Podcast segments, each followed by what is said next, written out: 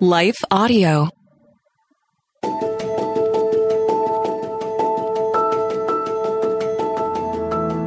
Welcome to the Untangling Life podcast with Rachel Wojo. I'm Rachel, and this podcast is where you'll find the space to clear your head and calm your heart. I'm so glad you're here. Make yourself at home.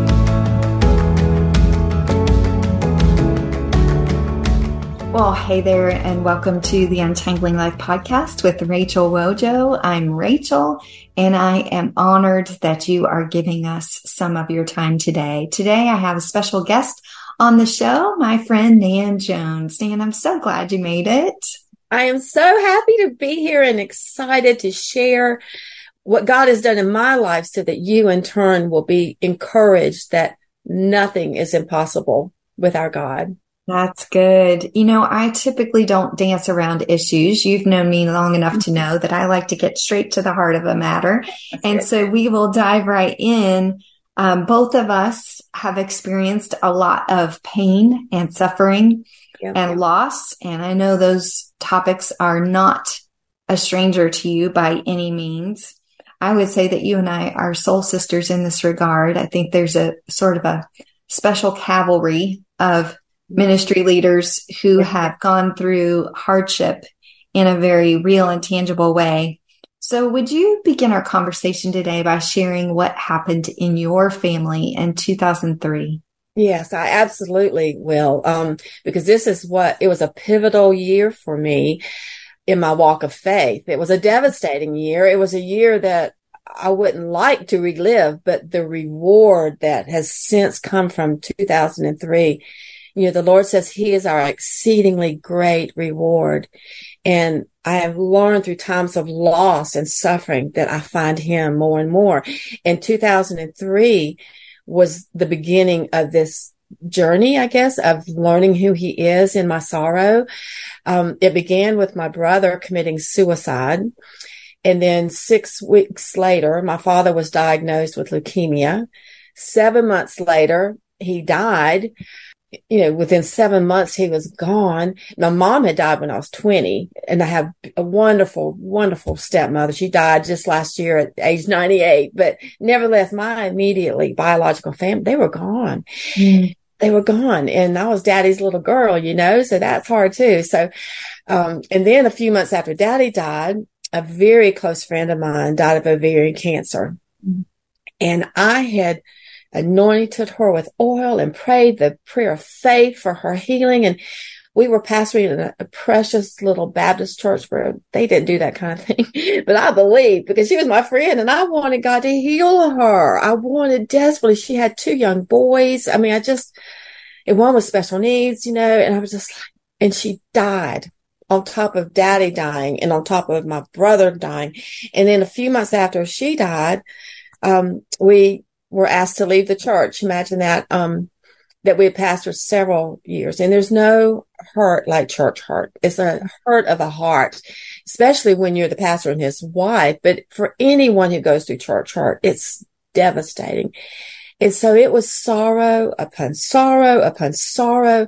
And you know, when you go through those seasons, it chips away. It chips away at your joy. It chips away at your strength, your faith. All that you've ever believed and staked your life on is starting to crumble. It's a horrific time. And I got to where I couldn't pray. I was numb. I was, I could say Jesus. I could pray Jesus. And that what I did a lot. You know, I, I still was clinging. I was like, but God, where are you? Why is this happening to me, to our family? I was clinging.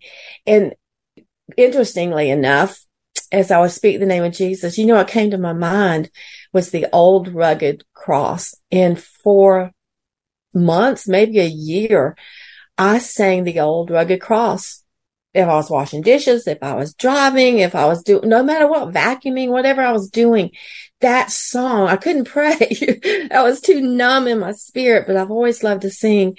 And I would sing on a hill far away, stood an old rugged cross and tears would come. But that was, I was the roots of my faith.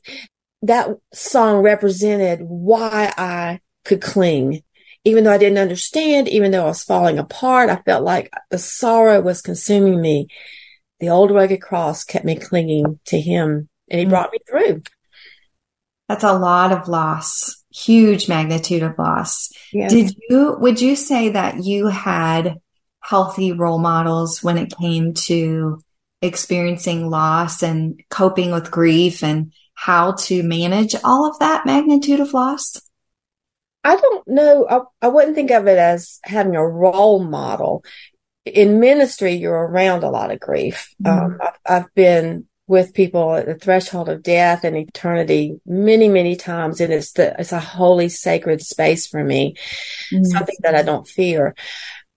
So I've watched others, but, but I think, well, for one thing, in 2003, our children are in their thirties now, but they were still school age, you know, back then.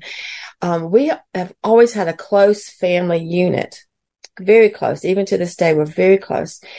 And we've always allowed, you know, own your emotion. Hey, if you're feeling it, it's okay to feel this. God is okay with you feeling this.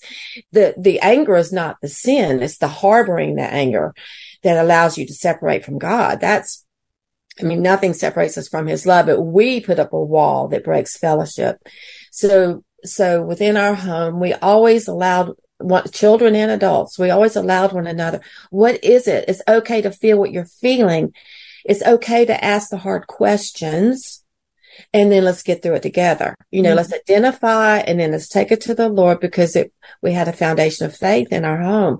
We, we didn't give the kids religion. We gave them Jesus, mm-hmm. and, which makes it harder when one decides to be a prodigal, but he's back. he came back, but yeah, it makes it harder, but because we gave them Jesus. So I think, and I believe that that's a great question because I really never thought about it, but I believe that that's the core it's okay to own and name that emotion. I talk about that in the book, the offering.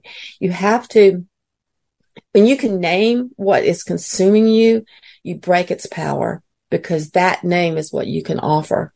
Mm, that is so good. When you can name what's consuming you, then you break the power. Mm-hmm. I think that is so important. That sort of brings us to this next topic I wanted to ask you about, and that is the word lament. Yes, the word lament. And it's such a um, beautiful word to me. But what does that word lament really mean to you? Right. I had to truly consider the process. The book that my book that just came out is The Offering, How to Emerge from Shattered Faith. Well, how do you do that? How do you do that? Lord, how do I do this? How do I come out of this brokenness? How do I do this? And lament dropped into my spirit and I didn't even understand. We, we don't hear that word in church, you know, I mean, not, I didn't, you know, it's, I know the word, but I never had considered the word. And the Lord took me to, um, Psalm 42, 7. That's one that starts with, as the deer panteth for the water, so my soul longs for you, O Lord well, I think it's verse seven, but somewhere in Psalm 42 is the phrase, as deep calls to deep. Mm. And I'm visual. And so phrases like that get my attention, but I didn't understand it. And I mean, for several years, honestly, I had not, not relating it to lament at that point, but just for several years, it, it always caught my attention. Well, Lord, what does this mean? Deep calls to deep. And it finally occurred to me that the depths of my pain call out to the depths of his love mm-hmm. and he meets me there. His all sufficiency meets my insufficiency and heals me and completes oh, me. So beautiful. And that is what lament is the depths of my pain, the depths of your pain in lamenting that depth calls out to the depth of his love with honesty, with authenticity. And King David is our example. Yes. I love his example. I love to point people to his example. It's okay to express your anger to God. It's okay to question him, to be frustrated and afraid and confused. It's not okay to harbor it not because he will reject you, but because that harboring builds a wall and separates and breaks your fellowship. Mm. In lamenting, that is holy and acceptable to the Lord. If you think about it, I believe that if we feel that we can express our true heart and feelings and emotions to the Lord, isn't that an expression of trust? Yes. Isn't that an expression of faith? Honesty. He is, it's not, it's not a place of shame.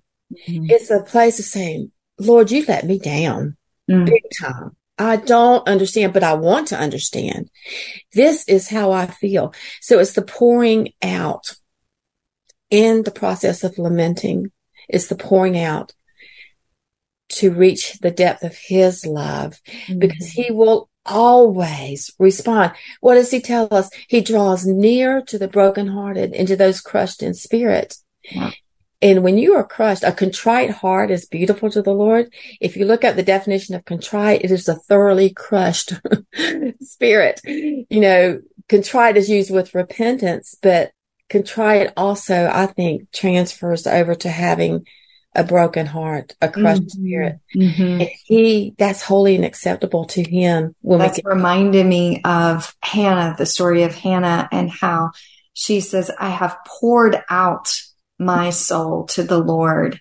And I really believe that that pouring out is what he's looking for when we're that raw honesty and vulnerability before him. He mm-hmm. already knows the emotion, right. but by sharing it with him, that opens the door for us to understand that he can handle it. Amen. As Corrie Boom would say, there is no pit too deep that God's love is not deeper still. That's what was echoing in my mind when you were talking about deep calls to deep and yeah. all of that conversation. So beautiful. Right. So there's a quote in your book, The Offering, that makes me smile because it's so true. You say sometimes God takes a long time to do something suddenly. Yes. Amen. Amen. Lord, you do it all the time. Because what would, do you do? I would love for you to share the meaning of this quote in your life. Yes, I don't, I wish I knew who the original person was. It was not my quote, but it, you know, it touched my heart deeply. What do we do? We pray and we wait and then we wait and we pray and then we pray and we wait. And it's taking forever. And it's like, God, what are you doing? You know, what, what is taking so long? And then all of a sudden everything comes together. He has taught me so much about his eternal perspective. Okay. Things mm-hmm. in our life are monumental. We follow a clock. We follow a calendar. It takes time. God follows no time. For him, it's like this. So when we're waiting and praying and praying and waiting, it's taking a stretch of time, but in eternity, God is putting all the pieces together to give us the answer to our prayer or the manifestation of our dream and our hope or whatever it is that we're praying and waiting on. God's perspective is like this. It's sudden because he does not follow a clock. He does not follow a calendar. We do. So when we're waiting we're praying, we think he's doing nothing. He's working in his suddenly. He's working to put it all together. So what does that, how does that help us? If we can learn to make a shift to see things through an eternal perspective, through God's perspective, it helps so much. And I'm not there completely yet. I still get frustrated when I'm having to wait on things. You know, we all do. We're human. We all do. But I'm trying to learn to go there quicker. If yes. I'm waiting and, oh, I'm waiting and I'm praying and I'm waiting and nothing's happening. I'll go, wait a minute. Lord, you hear me when I pray. You, you delight in giving me the desires of my heart and you cause my will to line up with yours. But I'm waiting. I'm waiting on your snap when everything falls into place in our time sensitive world. he doesn't have that to put it together. Yeah, we can't see into eternity. We just have to trust that his timing will be of excellence and it will be bigger and better than we can imagine. What has been some of the more recent suffering in your life that your heart has had to endure. Would you share that with us? I will. In the past decade, the Action Bible has helped millions of kids across the world better understand the stories of the Bible. Through vivid illustrations and fast paced stories, children have engaged in God's Word like never before. Now in 2024, there is a new edition, the Faith in Action edition, with enhanced features. The Action Bible Faith in Action Edition has a new color design, 230 Bible stories, and digital resources that will help kids grow in the knowledge of God's Word. These resources include hundreds of devotionals, prayers, timelines, maps, Bible facts, teaching videos, activities, and more. Additionally, kids will learn about seven major themes of the Bible. These themes include courage, faith, hope, love, service, trust, and wisdom. The Faith in Action Edition is the most complete illustrated Bible for kids. You can purchase your copy today of the Action Bible Faith in Action Edition at Sam's Club, Barnes & Noble, christianbook.com, or wherever books are sold.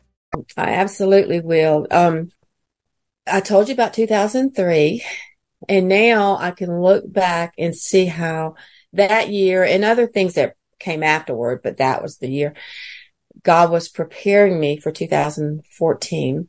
Um, I, I asked my husband before he always prays for me and I said, we're going to talk about things and are you okay with that? And he said, absolutely.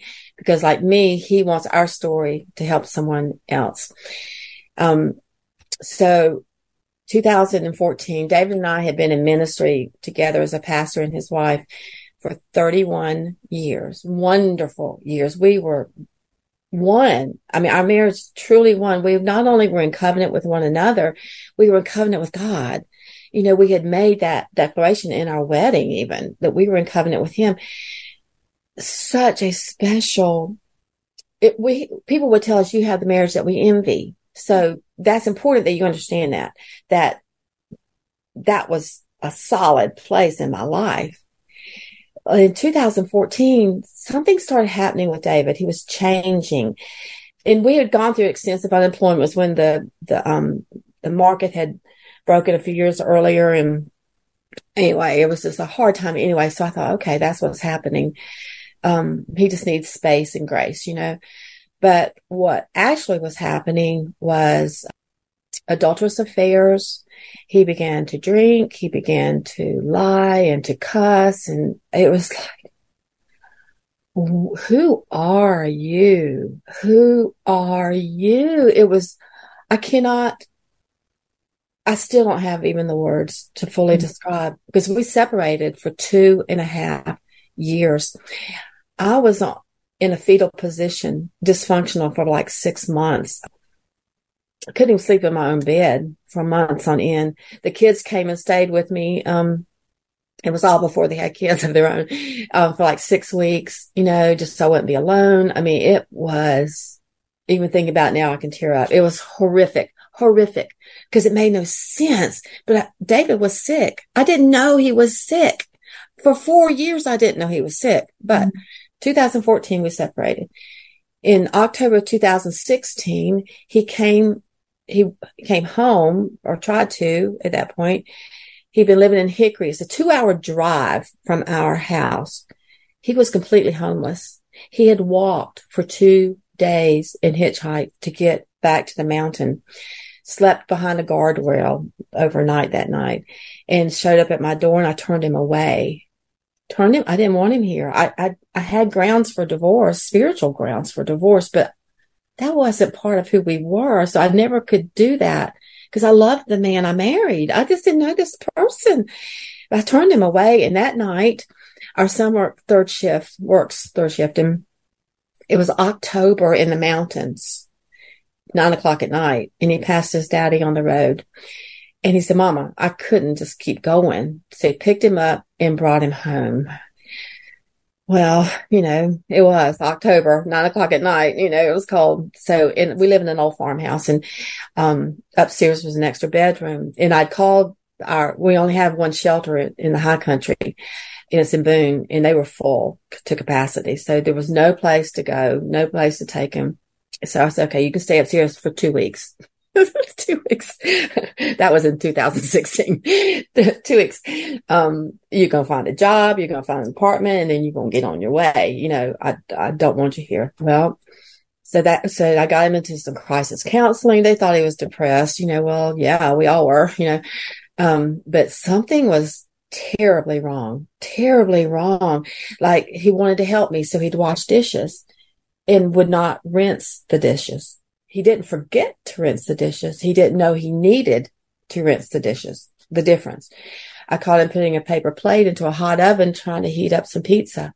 He didn't know you can't put a paper plate into a hot oven. And I'm like, what is happening? So it was clear he could not take care of himself, but he still had to stay upstairs and it was still tense and uncomfortable. So it took two years, get us to 2018, two years of him living upstairs. And we finally, finally, after many neurological tests and everything else, we found the diagnosis, frontotemporal dementia, which begins with a behavior flip uh, of is your frontal mm-hmm. temporal, I mean, your frontal lobes and your temporal lobes, your place of reasoning, your place of judgment. There's a personality flip, inappropriate behaviors, all that. We had an explanation. We had an explanation. It took after he got home, two years to get the diagnosis. And I was walking through my office one night because there's still, yes, I have an explanation. Thank you, God. I have an explanation, but the wounds in my heart mm. ripped to shreds, ripped to shreds. And I'm walking through my office and the Lord said, Nan, um, I need you to take care of my faithful servant. Would you do mm-hmm. that for me? And I said, no, I will not do that for you. Oh man. And, um, uh, yeah, I said, nope, nope, nope, nope. Call said, somebody else do this one. Uh, I said, nope, but his family had disowned him too because mm-hmm. of his mm-hmm. behavior. Cause we didn't know he was sick. But see, now we do know he's sick, but now I'm wounded and poor, you know. Yeah. And so I said, no. He said, the Lord said, well, you don't, you don't have to, you know, literally, I you can divorce him and it'll be okay. But he has no one. Would you consider taking care of my faithful servant? Now see, David, he was, he didn't play the church games. and so in meaning that he, like we had to leave one church because people were coming. So many people were coming, but they weren't the right kind of people. You see what I'm saying? Like he would go to the jails and, and share the gospel with with the inmates, you know, and, and give them hope of life. He and one of our church members down off the mountain, um, was a policeman. And on Friday nights, David would go with, with this person to the red light district on Spring Road to witness to the prostitutes and bring them to church and get them saved. I mean, that's, that's my husband. He has such a heart for the unlovelies of society. And now he was one of them, you know? So the Lord was saying, Nan, he's been so faithful. Would you? and finally, I mean, I wrestled like Jacob wrestled. I wrestled. And finally I said, okay, but you got to help me, God. your grace and your strength. And that was the pivot for forgiveness. That was, it didn't, it still took two more years to forgive. It did. Mm-hmm. He stayed upstairs for another year before he came down. Um, before I let him come back down to stay, you know, in our room. But, um, but God has done this incredible work. And, and yes, the dementia is advancing, but yet he should be dead by now, according to doctors. And he is not. He prayed for me the most beautiful prayer before I came on here. But that is where uh, the offering, here's my book. That is our story because I understand anyone who is crushed in spirit, who loves God and are so angry with God. You put this wall up and don't want to be near him. I received an email. I was actually going to print it out and read it, um, some of it today in our time together, Nan, because the email was from a lady who's in her 60s who has gone through so much. I mean, she describes her life in this email and it is horrific. It is a terrible awful set of circumstances that I wouldn't wish on anyone. And she talks about how this has made her so angry and she is so bitter at God. And you and I both, we have these beautiful stories of, yes, I was mad at God, but he forgave me. I forgave him for what I thought he needed to be given for. I experienced a transformation in my heart over a time period, over a process. What would you say to the person who's listening right now who says, my faith is shattered. I don't believe in God anymore. I'm mad. I'm hurt and I'm tired of coping with this messed up world that we live in and my situation specifically. The deaths, the suffering, the losses, the sin, all the parts of things that I didn't ask for. I didn't yeah. want any of this. Mm-hmm. How would you encourage that person to find beauty in the ashes of what they're sitting in right now? Because it doesn't look like there's anything left of yeah. her life. And I was so taken back by her email that I just sat there for a minute and thought, Lord, I don't even know what to say to her. I don't even know how to encourage her heart because she's right. There is nothing but ashes there. So mm-hmm. in this beautiful book, your beautiful book, The Offering, you do encourage women and encourage Christians on how to sit in those ashes and look for the beauty. Would you share with us what your really what you've your lesson learned, your principles that you've learned to live by are in this time frame? Absolutely. I hear from people like that too. And it always breaks my heart, but I can also relate and understand. And first thing is, is, oh, there is no shame in what you're feeling. There's yeah. no shame. Okay. Is justifiable. It is yours to own. Everybody around you understands how you're feeling and God understands. He searches our heart, knows our anxious thoughts. So that is number one, um, is that it's okay. It is your pain do not be ashamed that you feel this way because that is a work of the enemy in itself. If he mm-hmm. can get you into shame, then he can keep you away from reconciliation and restoration. Yes. I also had to come to the realization that we live in a fallen world. Now we say that those words often. Some people do. I do, but it's true. Bad mm. things happen to good people. Well, why didn't God prevent that? Well, because until Jesus returns, this is Satan's domain. He is the prince of the power of the air and he roams this earth, walking to and fro, seeking whom he can devour. He, we're told he comes to steal, kill, and destroy. How does he do that? Typically four categories through division, through distraction, through deception, and through discouragement. Mm. Those the areas that the enemy works to steal and kill and destroy. That is the reality that we don't like. We don't want to acknowledge it. We think it's stupid. But if you believe in the word of God, it's truth. That is how the enemy works. So God, where are you in all of this? He is drawing near. He mm-hmm. is coming close, just as he promised. But we're looking here. This is our circumstance and it's real and it's painful and you hate it. You're just consumed. All the while, God is coming to that, to his child. He pursues us in the wilderness places, just like he did Hagar, just like he did the woman at the well, the Samaritan woman. He had to go to Samaria because he knew she was there. He found Hagar in the wilderness. That implies he was seeking this young woman.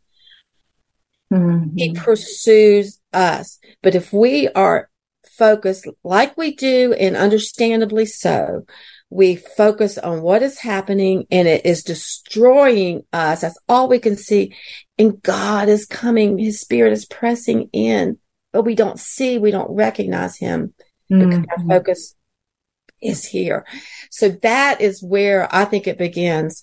Um, because then you go into lament, you know, you have just let it rip, let yeah. it rip and yeah. then say, God show. He loves to prove himself to his children. Yes. I fully believe that. Amen. Um, And he says, if you seek me, you will find me. So good. A, yes. So that is, um, I would start there. It's hmm. okay to whatever you're feeling is justified and people understand it. And so does God. Yeah. But look up, child. Yeah. Look up and risk it. Take a risk to see if I love you again.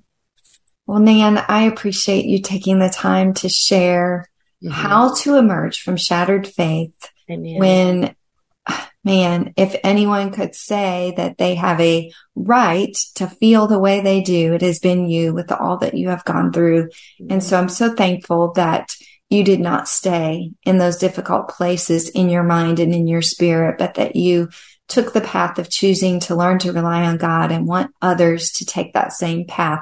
Where can people find you to connect with you, Nan? What's the best place? Okay.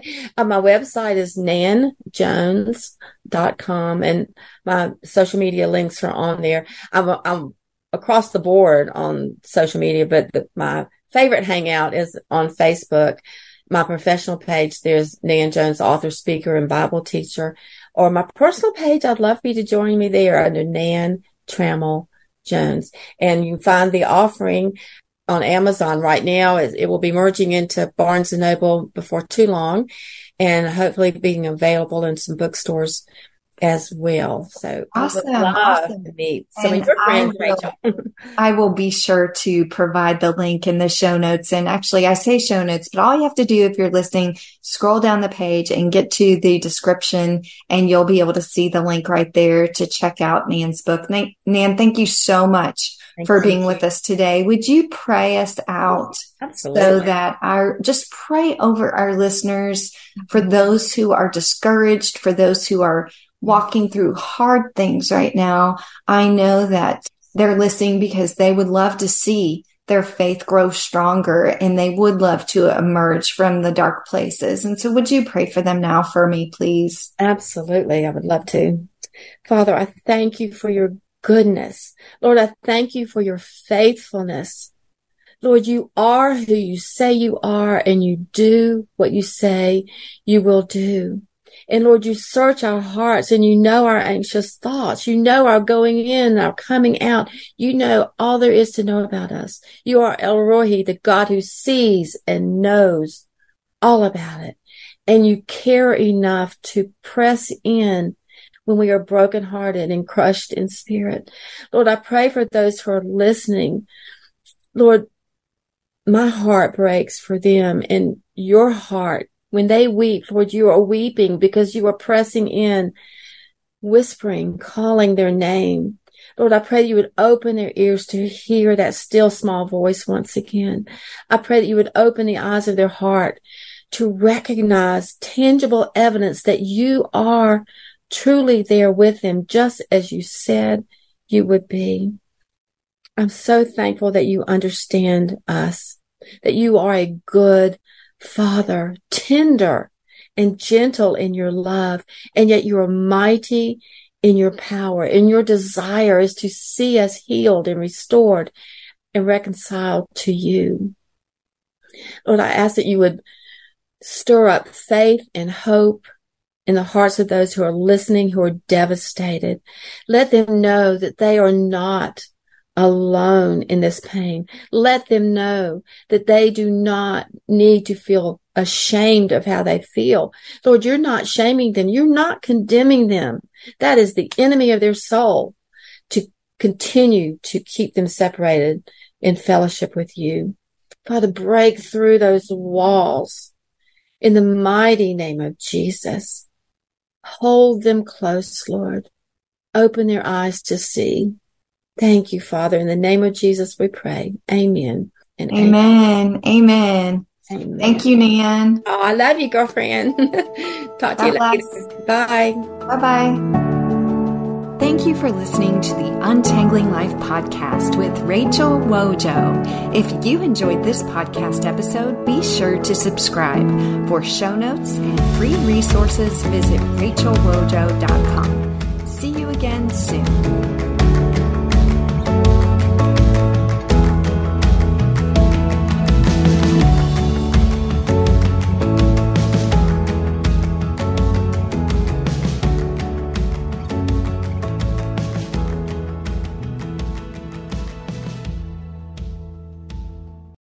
Content we feed our minds will eventually show up in our lives. If we feed our minds the lies and confusion of this world, our lives will begin to reflect worldliness. But if we feed our minds the truth of the gospel, our lives will start to reflect the heart and character of Jesus. I'm John Stange, and each week I host the Dwell on These Things podcast, where we take a deep look at the Word of God and learn what it means to apply it to our lives. We don't skip difficult passages, and we don't gloss over the truth. If you're looking for a show that will put your mind in a better place and help you understand God's Word with more clarity, you can listen to the Dwell on These Things podcast at lifeaudio.com or on your favorite podcasting app.